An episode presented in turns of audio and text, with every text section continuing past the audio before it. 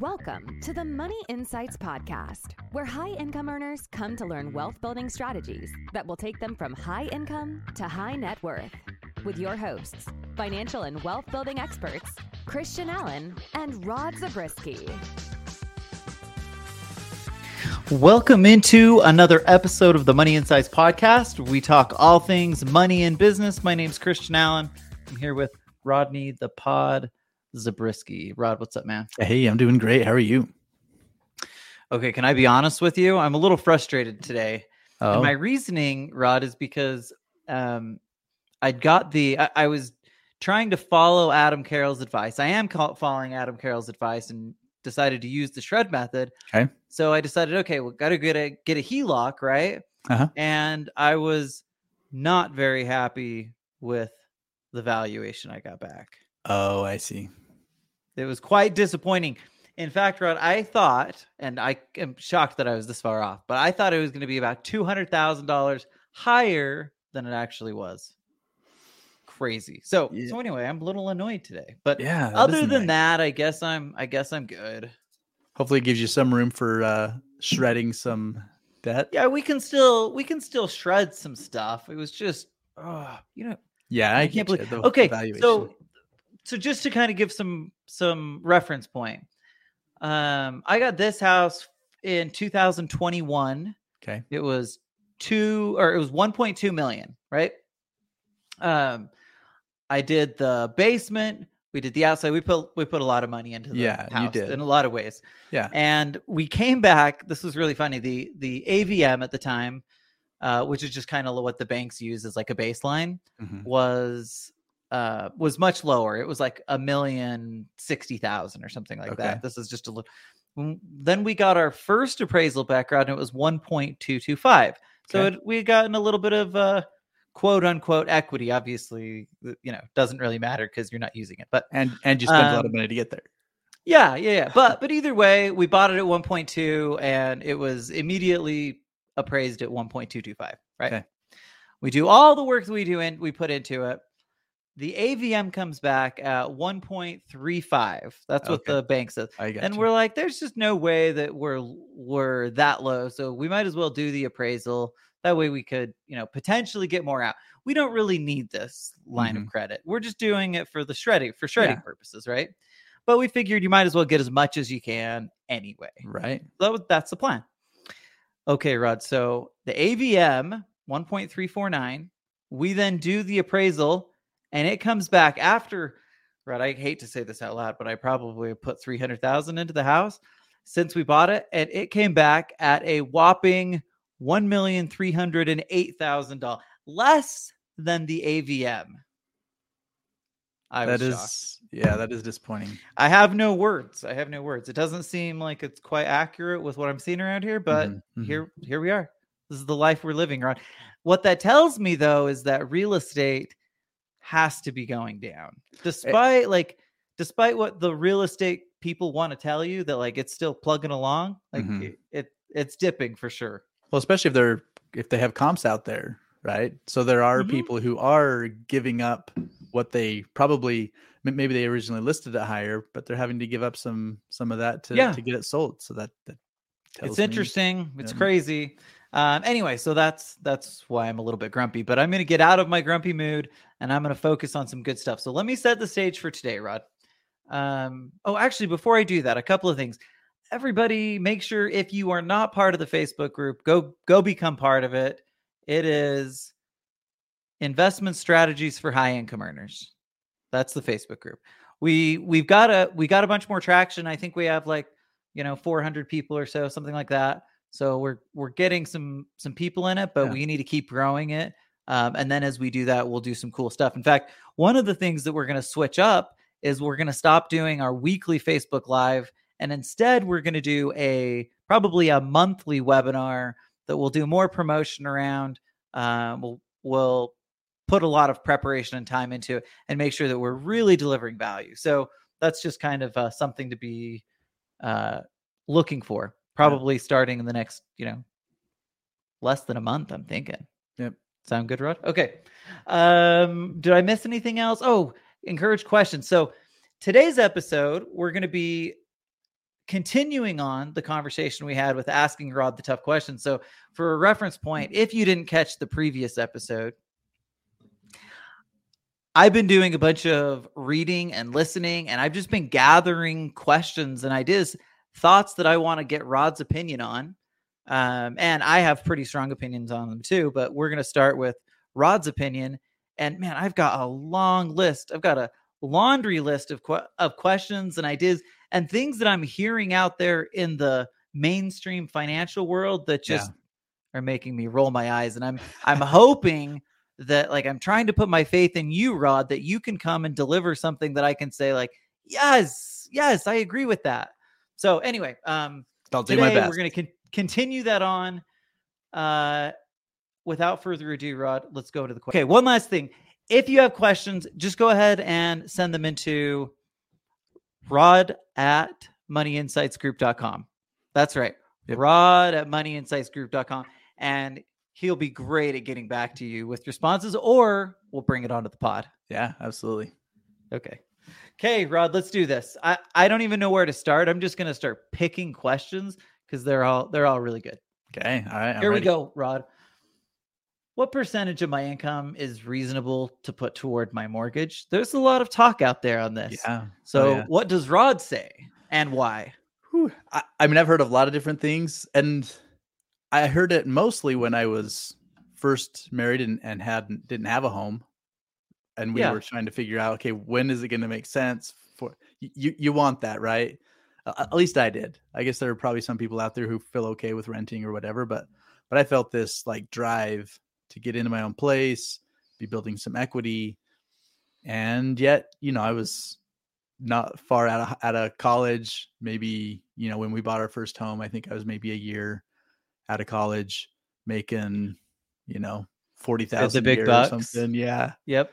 Uh, and I remember, well, I don't remember exactly what the percentage was, but I, it was high 50s, 60% or something of our, of my take home, like the, the net, the net income that landed in my, in our bank account, uh, in that deposit that we were putting toward our mortgage. And people said that's nuts, right? Like a lot of the gurus would say no more than 30 to 40 percent mm-hmm. i think is is would be like a high water mark that they would they would i think that's allow people true. to stretch to, to do something like that but more hey Rod, to be fair you probably took your mortgage out right in the uh, middle of the worst lending practices in history uh, we were we were actually right before that. Oh, okay. Gosh, so this was in so old, Rod. I know I am. So this was in 2001. I believe that we bought end of 2001 that we bought our first home, and it was actually good timing as it relates to just like we got in that first home, and a couple of years later we decided to build a home, and we had gained probably 20 25 percent equity uh, uh, or um, increase in value, but just in that couple of years, and transferred that into the new home, built that in, and and we knew we were building it for someone someone else because we wanted to get somewhere else eventually uh, people heard me tell my story. We wanted to have our own business, and and it wasn't going to be where we were. So anyway, um, it was pretty good timing until we got to that next place. So gratefully, we got to that next place, and that's when everything came crashing down, and we were quote unquote stuck there for. But we were grateful. We were we were kind of at the place we wanted to be anyway. So. Okay, so what's your answer, Rod? What what should, okay? you're giving I would say the recommendation. The general public. I would say I mean, if you could do it for for 30%, that would be a reasonable number. Going going 40 to 50%, you have to really be disciplined in everything else that you're doing in your in your finances to you know feel good about that. So again, back going back to our situation, we didn't have a car payment, we didn't have student debt, right? We didn't have a lot of things that I know a lot of people do have and, and would obviously impact that that number. So I'm going to say 40 to 50 would be high. Okay. Okay. So here's my take on this, um, really quick, and then we'll move to the next one. I think it's different. It's pretty drastically different depending on the person, situation, and income level. Mm-hmm. Um, obviously, if I make, you know, if you're making a couple hundred thousand dollars a month, as an example, and you have a little higher percentage that goes toward housing than the average, as long as there's significant enough money to do the other things that you need to, right? Then you're probably okay. Now, that said, I'm not suggesting that going, you know, 50% makes sense. I would say 25 is probably good. 25, 30% is probably a good number. Yeah. Um, I know Guardian, they Guardian, the life insurance company, they have their program, the living balance sheet, and Yep. they say 15%, Yep. no more than 15% on living. So, okay. That, and, and anyway, I, I think that uh, 30 is a good number. So we're going to stick with that. Okay, Sweet. Rod. Next one. Let me get that one off the board. How much should I have in my emergency fund? That's another great question. And again, obviously, this one depends as well. So, for someone who is a W 2 income earner where you're not having to take responsibility for a business or, you know, like this, this extra stuff, um, I mean, I would say, again, it depends, right? Because if you don't have a lot of expenses, um, but for our crowd, I mean, I, I would say somewhere between 50,000 and 100,000 would be like Yeah. a reasonable emergency fund, right? Yeah. Something okay. happens, I need to to tide things over for several months, then I think that would be a, a reasonable number. Okay. So my number, Rod, is six months of savings in your emergency fund. Now, let me be clear: emergency fund doesn't have to be the saving savings of the bank. My Mm-hmm. emergency fund could be in other places that actually create real value. We talk Yeah. about life insurance, obviously being a good one. Yep. So um, that would be a great place to hold it. And if you did that and you're earning, you know, like actually creating additional value, then you know even going higher than that is pretty reasonable. I have a question like you for said, you on that. especially if you have a business. Oh yeah, then then it takes a different level because then it depends on like uh what your monthly Your payroll and everything. Yeah. a bunch of a bunch of stuff like that overhead all those things would would come into play and so Okay. I think I- it's not unusual to have a couple hundred thousand dollar fund for Sure. for a business like that who maybe their revenue is two to three million a year or something, right? Hundred percent accurate, Rod. Okay, what was your question Uh, for me? Yeah, so I have a question back. Would you include in that? So when you say emergency fund, we always think about cash sitting in, like you said, a bank account or a, a, a cash value life insurance policy. Would you include access to debt in that, or and specifically, like I mean, obviously credit cards could be part of that, and but even like having a line of credit set up at your bank. Yes. I think I would. Okay. Now, obviously, from like a like a get to it in like as quickly as possible. Maybe it's a little slower, but you can get to your line of credit, you know, basically as quickly as you can get to your any other money at the bank, Yeah. right? Yeah, So with that being the case, yeah, I absolutely think it it makes sense. Yeah, because basically we're talking about liquidity, and that. Yep. So I would agree. As that- long as it's there, as long as you have it available, you can cover those difficult situations that may come up because again, you've just got to be able to cover emergencies and have a path back, right? yeah, So as long as there's enough there, then it, it or as long as it's a piece of the total pie, then I think it's great. Yeah, because I've heard people talk on this and and they would recommend to people to not even set up those kinds of lines of credit. And to me, it I just always felt Mm. like that was one of two things. The biggest thing I think is probably that they wouldn't trust themselves to not tap into it because Yep. otherwise it's just a, an opportunity sitting there that you can use if, if you want to but if you don't then it's just you- you're not paying interest on on it unless unless you take money out right Man, Rod, you are teasing us perfectly for my next question. Okay, so that was number one. Or the second one would just be like you mentioned a minute ago, not having a way to get back out of it. So if you did Yeah. need to get into it and then got stuck, and all of a sudden you have this, you know, whatever interest rate on on this line of credit, Now you're just you just increased your problem. your debt. But here's the thing: if you were running down that path anyway, like you probably you probably were going to run out of it regardless. Mhm. So like you might as well try to tap into it, cover the expenses, get yourself back on track if it if it's possible. Seems like a doesn't seem like a lot of downside. I do Yeah. get the idea that you don't want to if you're not if you're not someone that has any discipline that's not fair if you're not per, if you're not a person that has enough discipline to avoid overspending Mhm. then you're right. It might make more sense to just avoid that altogether. But Rod, that is what gets us into our next question. And this one, this one's one that could we could go deep in this one. Um, we'll just see how it goes. Okay, you ready Okay. for it? I'm ready. Is personal finance more about the numbers or is it more about behavior? Ooh. All right. Is right. personal okay, one more time. Is personal finance more about the numbers or is it more about individual behavior? Because that's really the debate we were just having, right? Should I set up the line of credit and do I have the ability or the the discipline to not tap into it for something that's not important, that's not Mhm. an investment opportunity? Can I do that? And if it's supposed to be my emergency fund, can I leave it there as my emergency fund? Yeah.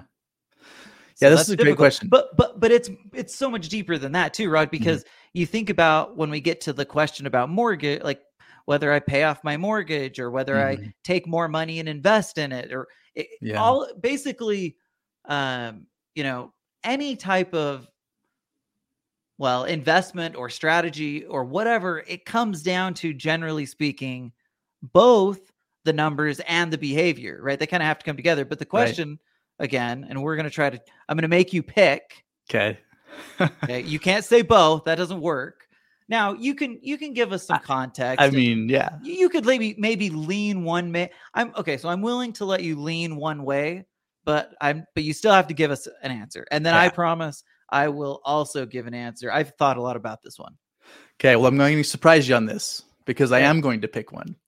Okay oh good Okay. Gosh, i am excited And I mean, okay. So first, my my inclination would be to say both because clearly they both matter. That's why it's a debate, right? yep yeah But I would say it's more about behavior, and here's why. ah okay yeah tell okay? me The numbers clearly important. They have to make sense, but I think it's more about the plan and the decision making around the numbers that that makes it work, right? So go back to what we were just talking about a minute ago.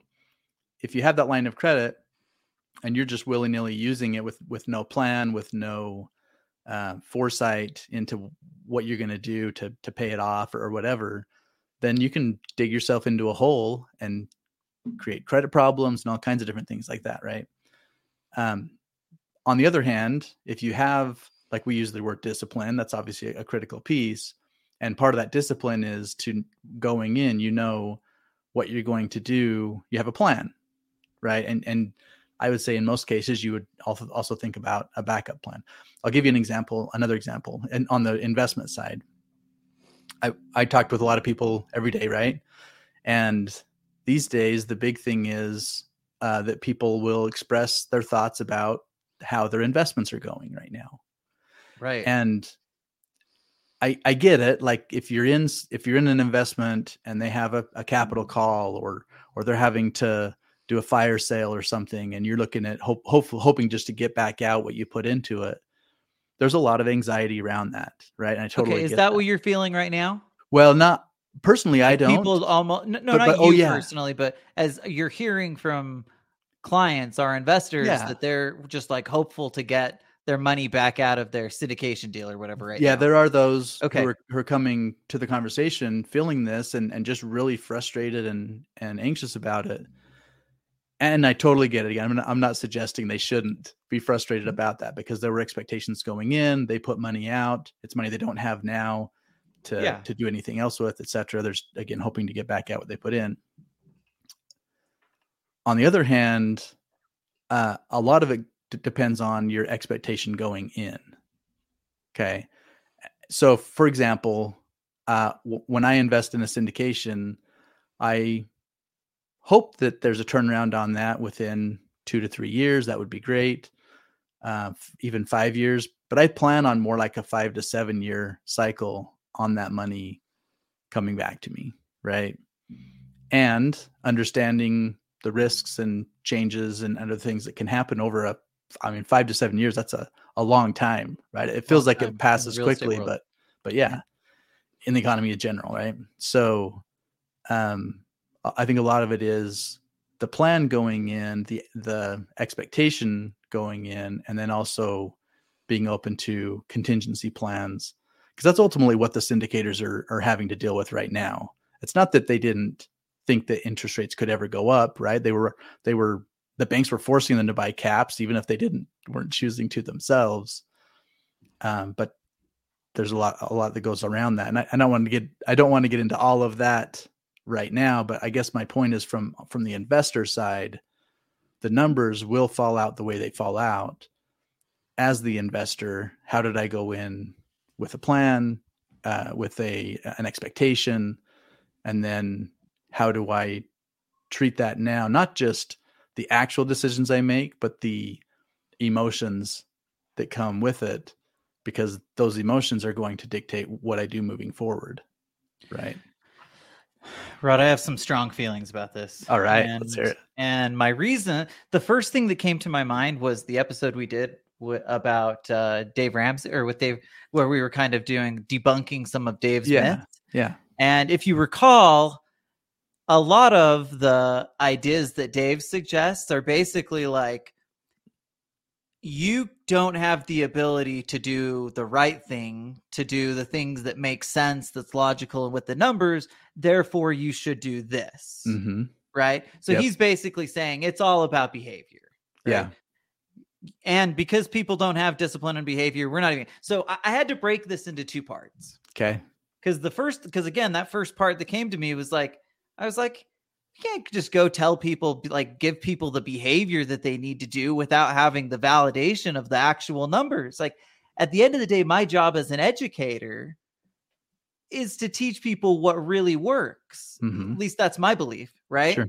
so so i'm like passionate about this idea that when when you're coming at it from an educator you have to give people the real story we can't just assume that they can or can't do it. We have to Mhm, assume mhm. that that everybody has the ability to if given the information. So my problem okay so so here's the way i look at it. From an educator standpoint i 100% think that we have to we have to focus on the numbers and teaching people how it works and then we have to you know get into the behaviors. Obviously those but those are kind of like obvious rod. Any adult knows that the behaviors have to be done with it. Like Mhm. and and i'm not going to be there in their backyard or like sitting next to people and like making them choose not to go take a stupid loan out of their HELOC, right? Mhm. What I can do is teach them that it's jackassery to do that to buy something stupid because you know they're losing it they're losing real value from a numbers perspective Yeah. uh, okay so but then you have to look at it from like a consumer investor perspective and then it goes back to what you're saying so here's my belief on this i still think my belief is that it's about the numbers uh or, or it should be about the numbers Mhm. but it often is about the behavior. Therefore, what? Therefore, what? That's kind of the question. And I think what we have to do as educators is teach people the numbers, teach people the logic, and then help them, you know, with resources to be able to execute on whatever the strategy is they have in place. But again, I just feel like the numbers are super critical, Rod. I don't know the numbers, but and I know everybody's going to say behavior is more important. Um, but all I can say is if you're if you're doing well, okay, let, let's I want to throw an example out there. 'Kay. Right. So let's just this is really simple, like just very baseline, but we see this kind of thing all the time, right? Let's just say theoretically, well, this isn't even the- theoretical now that I think about it. This is like every day, right? So you go into a conversation with somebody and they're like, hey, I've got my, you know, I've got my emergency fund. Uh, I'm pretty nervous about it. So I, I went with a five year emergency fund, right? Okay. And I, I'm just, I've got to make sure I keep that safe, liquid, close to me in the bank. So I'm just keeping it in my savings account, right? So I've got a half million dollars in my savings account. Um, and and then Rod's over here and he's like, he's like, oh well, I, I know what you could do to like get some more value out of that, even even if you want to keep it safe and liquid and all these other things, but you can also like grow it so that in 10 years, instead of all still being worth 500,000, it's worth $800,000, right? As an Mhm. example. Mhm. Um, and let's say there's no additional risk associated with it or very little. Okay, Yeah. so here's my thought. While they obviously have the choice to continue to put that money in a bank account and get no value out of it, it's just ridiculousness, right? at the end of the day, it's still stupid. So you so the numbers have to be followed. You have to actually look at baseline logic, right? I don't know what else to say about it. yeah, no, I hear what you're saying, and that's that's why, again, that's why it's a debate, right? it's kind of like it's kind of like is it with with kids? Is it is it nurture or is it nature, right? Again, I'm not going to get into that bit, debate. A little bit of both. I'm just saying that it's similar because I picked a side because I feel like you know that was the it's reasonable, more critical side. But I'm by no means saying the, the numbers don't matter because they absolutely do. So my in response to that, all I would all I would say is that it, it's going back to kind of my idea of the plan. Uh, you can have a plan, and sometimes our plans are ridiculous, or at least at least the application. Okay, and if it is, plan. I would say that's a stupid plan. and I agree with you. I agree with you. Okay, because again, uh, were all my plans great? Okay, so having uh, in my in that first mortgage, more than fifty percent of my income going towards was a bad idea, Rod. Was, was it was it great? And the other thing that we had is we have a we had a seven year arm, and, and I had people telling me, well, that's that's silly too, right? Yeah, and you re- you but we only we lucked only, out. You managed it though, huh? As it turned out, we only had the the home for a couple of years. All right, so it worked out. Anyway, it, it did, but but understandably, there are situations and t- timing matters where maybe it wouldn't have worked out. So, okay, Rod, couple more questions. Okay. Um, and I have like I, I have one that we could do a lightning round on. Do we want to do a lightning Ooh, round? Yeah. I okay, like I will. I'll do a lightning round round here in just a minute. A couple more questions, a little more thought, and then we'll go lightning round style. Okay, deal. Um. Okay, Rod. What do I do if I want to retire early, but I've saved all my money in qualified plans. Too bad. That's it. I'm just kidding.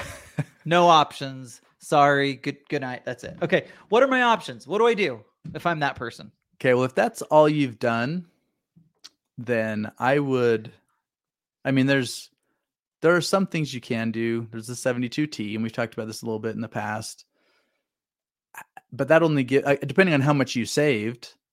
Like, yeah, if you have five million bucks and you only need a hundred thousand of income, then the seventy-two then the seventy-two T knocks good. it out. Yeah, you'll yeah. be fine.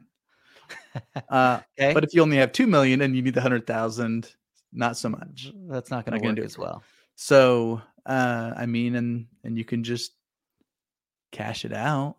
You can cash it out. Okay, so the I think Pay the, the obvious one is to do the Roth conversion, backdoor mm-hmm. Roth whatever you want to call it. They they have every time I go listen to new podcasts, they have like an extra word that's added on to the backdoor Roth. I think there's like the laddered backdoor Roth now, mm-hmm. which is really important because I heard someone break it down and they were like, okay, so they broke down the backdoor Roth for what it was. I'm not going to go into that, but then they said, and it's and laddered means that we do it every year. I know, brilliant. yeah. Well, anyway, yeah, and I can see some wisdom in that because if you if you don't have any forethought into it and you get into that that five year rule, you you do the backdoor Roth, and then if you don't wait five years before you start taking the income out of that, then okay. So the the key then is you've got to start planning before. Like that yeah. that's kind of what you're getting at. You're yeah. you're basically saying if I just get there and I've done no planning before that point in time, then my options are going to be pretty limited. The backdoor Roth doesn't help immediately, mm-hmm, mm-hmm. right? May, or maybe maybe not as much as I need it to immediately. And like you said, I have a five year I have a five year rule that I've got to be dealing with. So it's not one of those things that I suddenly have access to all the money that I need. Um, I have to make a plan ahead of time. Same thing. The 72T, obviously, like you said, you can get some money out of that, but it's difficult. So I think the moral of this story is don't put all of your money in qualified plans, particularly yeah. if you want to retire before that magic age of 59 and a half. Yep. Okay.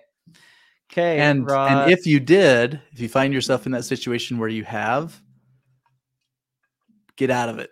I mean, don't I'm not saying take all your money and get and move it all immediately, but but do something more than what you have been doing up to this point. Uh, okay, so the first key is probably change, change the mm-hmm. behavior, right? Mm-hmm. So you're like, ah, I'm working. I'm not going to be able to I'm not going to be able to retire now. I've got all my money in qualified plans, but the good news is next year I'm putting another 80 80k in my 401k. Yeah, Probably that's going to work. and and that's what your CPA is going to keep telling you to do if that's what they've been telling you to do. Uh, Mm, mm, mm, mm, mm. you, you have to look at it differently don't because don't do that. yeah, you you just you're just digging yourself a bigger hole, and and we've seen people where they say, well, I'm I'm all in there, but I'll just move it over to a self-directed and go and invest it in real estate or in these other things, and I mean, we've just seen situations where people get 10 years down the line after having done that and they just feel like they dug themselves a bigger hole because on the one hand they're really grateful about the the growth they've been able to create their ability to be more in control of what what the investments are doing for them but still not real happy about okay still now all that money is is in these qualified plans and now what do i do and kind of Yeah. this moment of panic of oh i'm 55 i want to retire but i can't easily do that without just you know taking some penalty and and doing it Okay, Rod, this next question. This is the final question that we're going to get into detail on. all right? right, So once once you're through this, you've got to start thinking short and fast. okay Okay, like like three word, maybe even one word answers. Okay, Oh, So just be yeah, all right. prepared for that. well this gonna be this is something i like about you christian is you prepare me for things like that so thank you Yep. Okay. Um, but you don't have to do that on this one because this one, this one's a little bit. It's going to take a little bit more context. I think this is a good question. It's a question we get periodically, fairly frequently. Do the capital avalanche and investment optimizer strategies work even for people who are older? And I'm thinking specifically 60 and up. okay Why or why not? What are you seeing out there? G- g- maybe help give us an example. Well, I'm not actually just go with it where you want to go. okay well the answer is yet that it can okay so i'll start there Okay. a lot of people just so it's not that it like an unequivocal right yes or no. It's it certainly can. Okay. Yeah, it and really it just depends on the time frame. So let's start with investment optimizer first. Investment Okay. optimizer is something you're putting the money in. You're going to use those dollars for investing. Uh, there are some upfront costs to do that, which is true no matter your age, right? So it depends on how long you're going to plan on continue to continuing to invest. If I'm starting an investment optimizer policy, I'm 60, I'm going to retire at 65, I'm going to do no more investing after that. So I plan on putting the money in and then be, being able or wanting to take it all back out uh, when I'm 65, probably doesn't make any sense for me to do that. Right. On the other hand, if I'm 60, I'm going to invest for the next, even if I'm just investing for the next five years, but I'm going to let the money be in the policy beyond that and methodically take the income out of it, then it absolutely can make some sense. Right. Okay. Okay. Yeah. So that's the Can I, context. can I throw on- one other thought out on this? Yeah. So the other the other thought on the investment optimizer side, and really it applies to both, but we in that in that stage of life, we can and have gotten creative in using like children as the as an insured Yep. inside of the uh, multi-generational legacy planning concept that we've done a podcast on. Mhm. Uh, so even in a situation, let's say that we have someone that's 72 years old, they're interested in the investment optimizer because they're still investing. They m- might as well be effective with it. Yeah. Um, that could be an option. And like you said, age is probably less critical as it relates to the investment optimizer than um, it is in the capital avalanche. Yeah, We'll you do that. bring up a good point though, because there does come a point in time where where the policy just isn't going to work. And as a general rule, when someone gets into their seventies, it's it's harder to build an efficient policy that will ultimately give you that value. Part of it has and- to do with time frame, and just part of it has to do with those costs. Yep, that's it. I was just going to say most of it is a time a timing issue, right? Like Mhm. it's not that it won't create value, continue to grow both from a cash value and death benefit perspective, but it won't hit the numbers that we talk about. So we're kind of using the standard being growing at around 5%. Mhm. It's not going to do that if you're 72 years old, right? Right. It's Yep. probably going to be 2 or 3% and it's going to take longer to get to a break even point. Uh, so so I think those are things that are important. Okay. Yeah. Rod, talk a little bit about Capital Avalanche because that one has more of a has a longer waiting period. hmm And here again, it it depends on the uh, your plans. Okay, so again, let's take someone who's who's 60 who says that oh, oh, I need to be able to start taking income at 65. Don't don't plan on that for the capital avalanche unless you have other assets and you you kind of phase into your income, meaning you you take the initial income from somewhere else and then when you become 72, 73, then you're ready to start taking the income from the capital avalanche, then that's great. Right? Okay, Rod. So here's a question I think you can answer pretty hard and fast for us. How long generally do you think someone needs to let the capital avalanche or a holding period before taking income from it? Great question. In the what what we're generally showing in the webinars and whatnot, where you do a, a single uh, contribution and then we're financing everything after that. Plan Mm-hmm. on waiting 12 to 13 years before we're creating something that's meaningful Okay. coming back out. Okay, so that's important, right? And and the reason I asked the question is if you're if you're 58 and you want to have money, you want to kick that money in at 70, then you're great. Like that's Yeah. no problem, Yep. right? But if you're 65 and want to have it at 70, that's not going to work. Right. So that I think that helps cuz at the end of the day we can all look at that and say, okay, if I need to let it bake for 12 or 13 years, then I know whether it makes sense. Okay. Yeah, But you have a you have a butt to this. Yeah, because there are things that we can do to speed that up. If instead of just doing a single year and then turning the financing after that, if you funded it for multiple years, like you're you're funding out of pocket for two or three or even more years, then we can speed that up. So so you you know you do say it's the 60 year old and they're saying, well, you know, maybe around 67, 68, I want to be able to start taking income off of this. Well, if, Okay. if we then fund it for three or four years before we start turning on the financing, now we're still getting leverage out of it, creating more income in the future than they would be creating on their own with just their dollars going in. But but we're creating more uh, liquidity, more more equity going in, which means that we can start taking income sooner, more kind of meaningful income sooner, so we can hit that seven eight year timetable.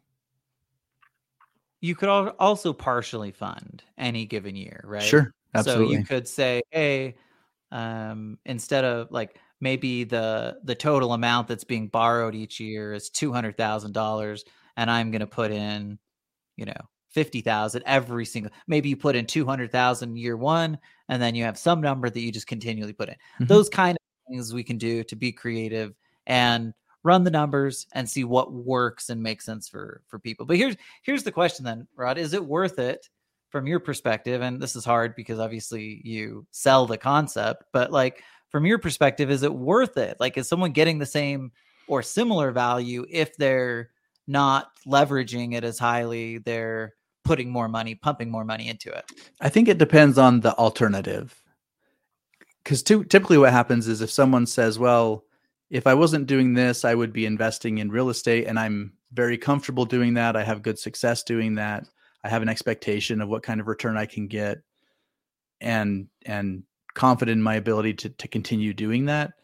Then, eh, you know, that their answer might be, "Well, I'm better off just continuing to do what I've done and seen success with and, and want to continue to do.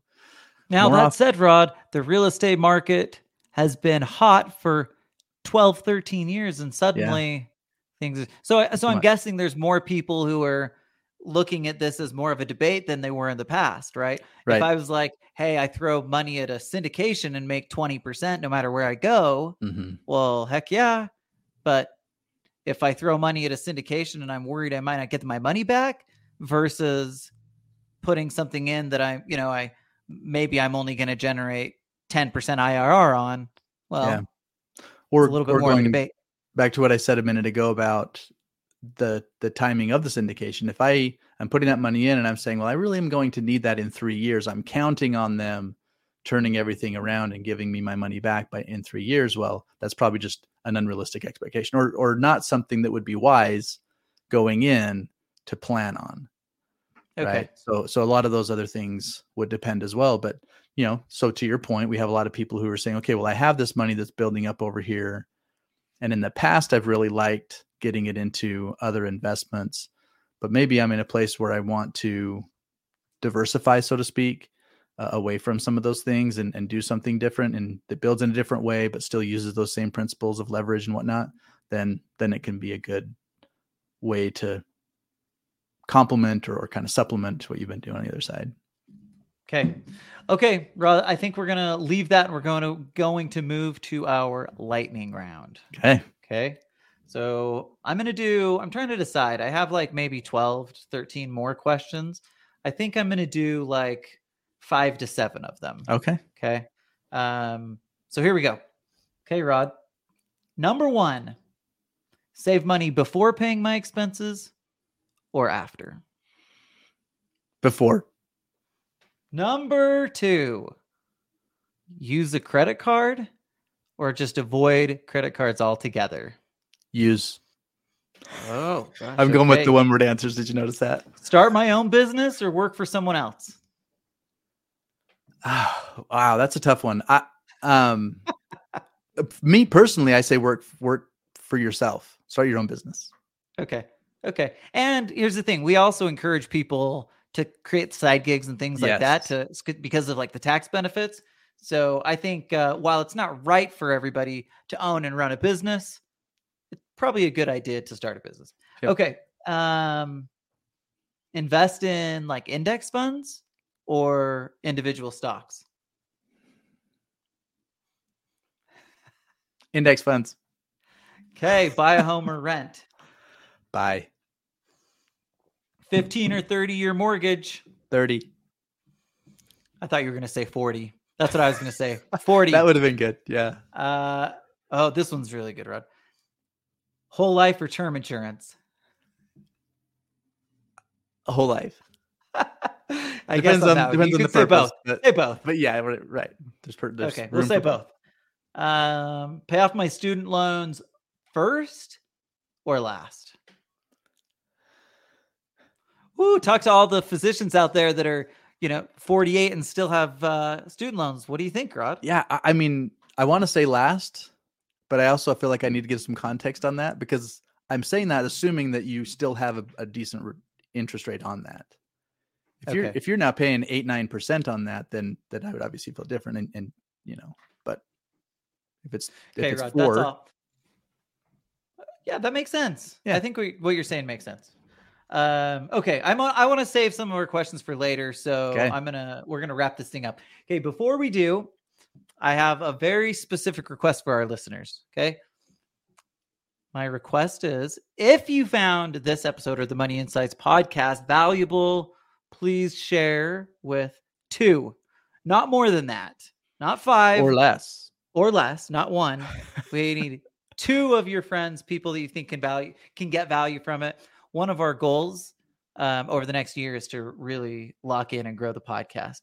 So we appreciate all of the loyal listeners and the support you give us. And uh, anyway, so thank you all for listening. Um, we appreciate your support, and we will see you next week. Thank you for listening to the Money Insights Podcast. To learn more about the financial and business strategies discussed in this show, please visit moneyinsights.net.